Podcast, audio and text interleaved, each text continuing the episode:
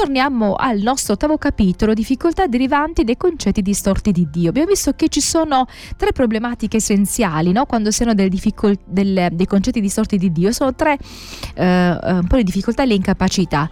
Una di queste è l'incapacità di sentirsi perdonati, quindi abbiamo visto nella, nella volta precedente come eh, chi eh, ha un'idea distorta di Dio non lo vede come un Dio che perdona. Ancora, eh, chi ha un'idea distorta di Dio non lo vede come un Dio di cui avere fiducia, eh, un Dio a cui arrendersi. E il, il, terzo, diciamo, la terza categoria di problemi, di difficoltà che eh, hanno le persone che non hanno un'idea giusta, esatta di Dio è quella che ha a che fare con le questioni intellettuali e dubbi teologici. Inganniamo e blandiamo noi stessi se riteniamo le nostre convinzioni teologiche qualcosa di puramente razionale, una questione che concerne solo la mente e il pensiero. Le nostre convinzioni religiose sono grandemente influenzate dai nostri sentimenti e dal nostro stile di vita. Avete mai notato come la malattia, anche qualcosa di semplice e comune come un raffreddore, influenza la nostra fede, la nostra vita di preghiera, la nostra pazienza e ciò che sentiamo e pensiamo riguardo a Dio, a noi stessi e agli altri? Quante volte ho sentito dire, dice David Simmons, naturalmente con la testa so come stanno le cose in realtà, ma i miei sentimenti sono così forti che non posso proprio fare a meno di dubitare che Dio si preoccupi davvero di me. Il miglior libro scritto di recente sull'argomento dei dubbi in due menti di Os Guinness è eh, diciamo è un libro che analizza eh, ogni possibile sfaccettatura dei dubbi, sia in modo erudito sia in modo pratico. In un capitolo intitolato Cicatrici di una vecchia ferita, egli affronta i dubbi che hanno origine puramente nella mente, quindi un'origine psicologica. Egli descrive il problema in modo molto chiaro, con una splendida illustrazione. Raffiguratevi la fede sana come una persona che ha una presa così salda da potersi protendere, afferrare qualsiasi cosa, qualsiasi cosa che lui desideri, che lui voglia. Adesso immaginate che la persona abbia una ferita aperta nel palmo della mano. L'oggetto che desidera afferrare è di fronte ad essa e la sua forza muscolare è sufficiente, ma il dolore insopportabile che ne risulterà gli rende molto difficile, se non impossibile, afferrare l'oggetto. Esattamente ciò che succede a molti cristiani con cicatrici emozionali non guarite. Il processo di cercare di credere esercita una grande pressione su una ferita emozionale che è troppo dolorosa da sopportare. In effetti le questioni e i dubbi che sembrano provenire dalla loro testa affiorano in realtà da qualche ferita sepolta nel profondo del loro cuore. William James, il padre della psicologia americana, comprese chiaramente questo problema. Egli affermò che i dubbi religiosi e teologici che hanno radici emozionali non possono essere risolti dalla ragione All'inizio del mio ministero scoprì che aveva ragione. Per gran, parte della mia vita ho lavorato a fianco di istituzioni pedagogiche, perciò sono stato spesso interpellato per i problemi intellettuali riguardanti la fede cristiana. Molti di coloro che mi ponevano domande del genere ricercavano sinceramente la verità e personalmente non ho mai esitato a trascorrere con loro diverse ore per aiutarli a raggiungere una fede ragionevole e sostenibile, ma presto ho imparato a riconoscere che non c'è studio biblico o dissertazione religiosa che possa dissipare le questioni e i dubbi di certe persone. Perché i dubbi erano radicati a livello emotivo. Anche dopo che un aspetto del problema era stato chiarito, ne sorgeva subito un altro, e poi un altro e un altro ancora. Scoprì anche una lista abbastanza prevedibile di problemi teologici che tormentavano questi individui. Come Guinness ci ricorda, i veri dubbi intellettuali hanno bisogno di risposte, ma i dubbi radicati a livello emotivo rispondono a bisogni. Finché questi bisogni interiori di base non vengono affrontati e le vecchie ferite non vengono, non vengono guariti, i dubbi permangono perché è meno doloroso sopportare la pena dei dubbi che affrontare la pena di ricordi traumatici o eventi che li hanno causati. Per esempio, Qualcuno che da bambino non ha mai sperimentato amore genuino, ma solo odio, rifiuto e persino crudeltà, può davvero credere che Dio lo ama?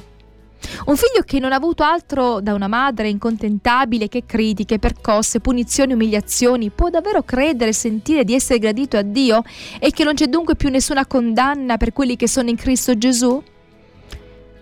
Non c'è invece da aspettarsi che gli venga attratto da versetti biblici più duri come quelli della lettera agli ebrei che ho menzionato?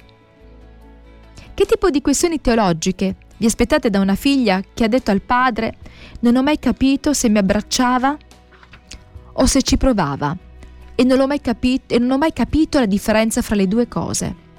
O dalla giovane che mi disse quando papà usciva di casa non sapevamo mai quando sarebbe tornato, se dopo qualche ora, alcuni giorni o un paio di anni.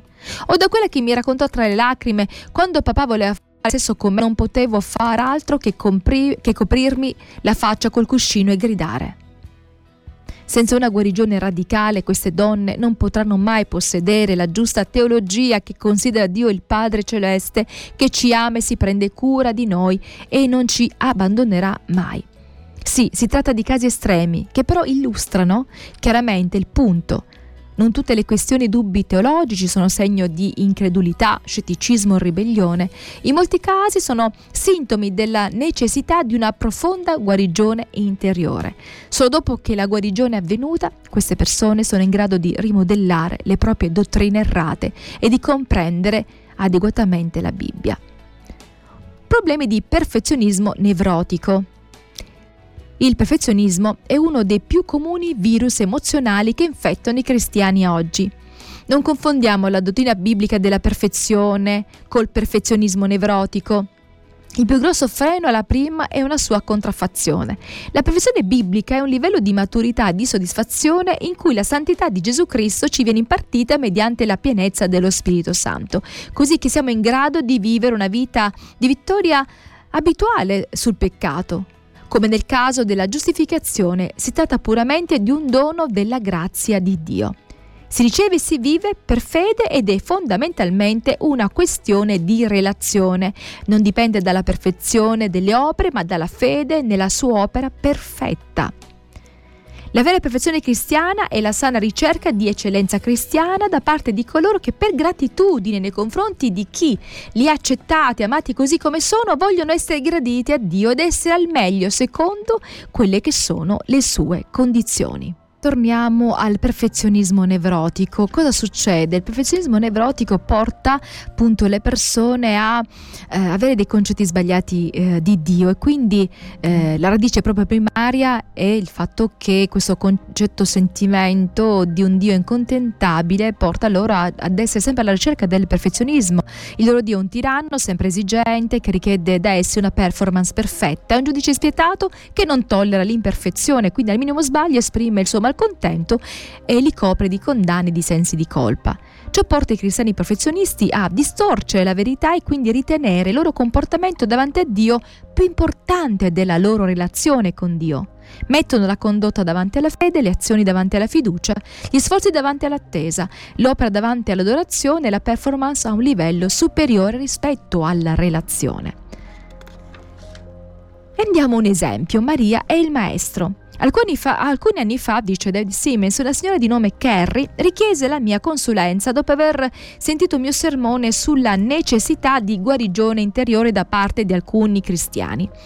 Lei era una cristiana molto intelligente, era anche attraente e eh, aveva, era ripiena di Spirito Santo e aveva, aveva, molto successo nella, diciamo, in quella che era eh, la, sua, eh, la, sua, professione. Quindi potremmo dire, ma qual è il problema se in, tutte, diciamo, in tutti gli aspetti eh, eh diciamo, aveva, aveva successo?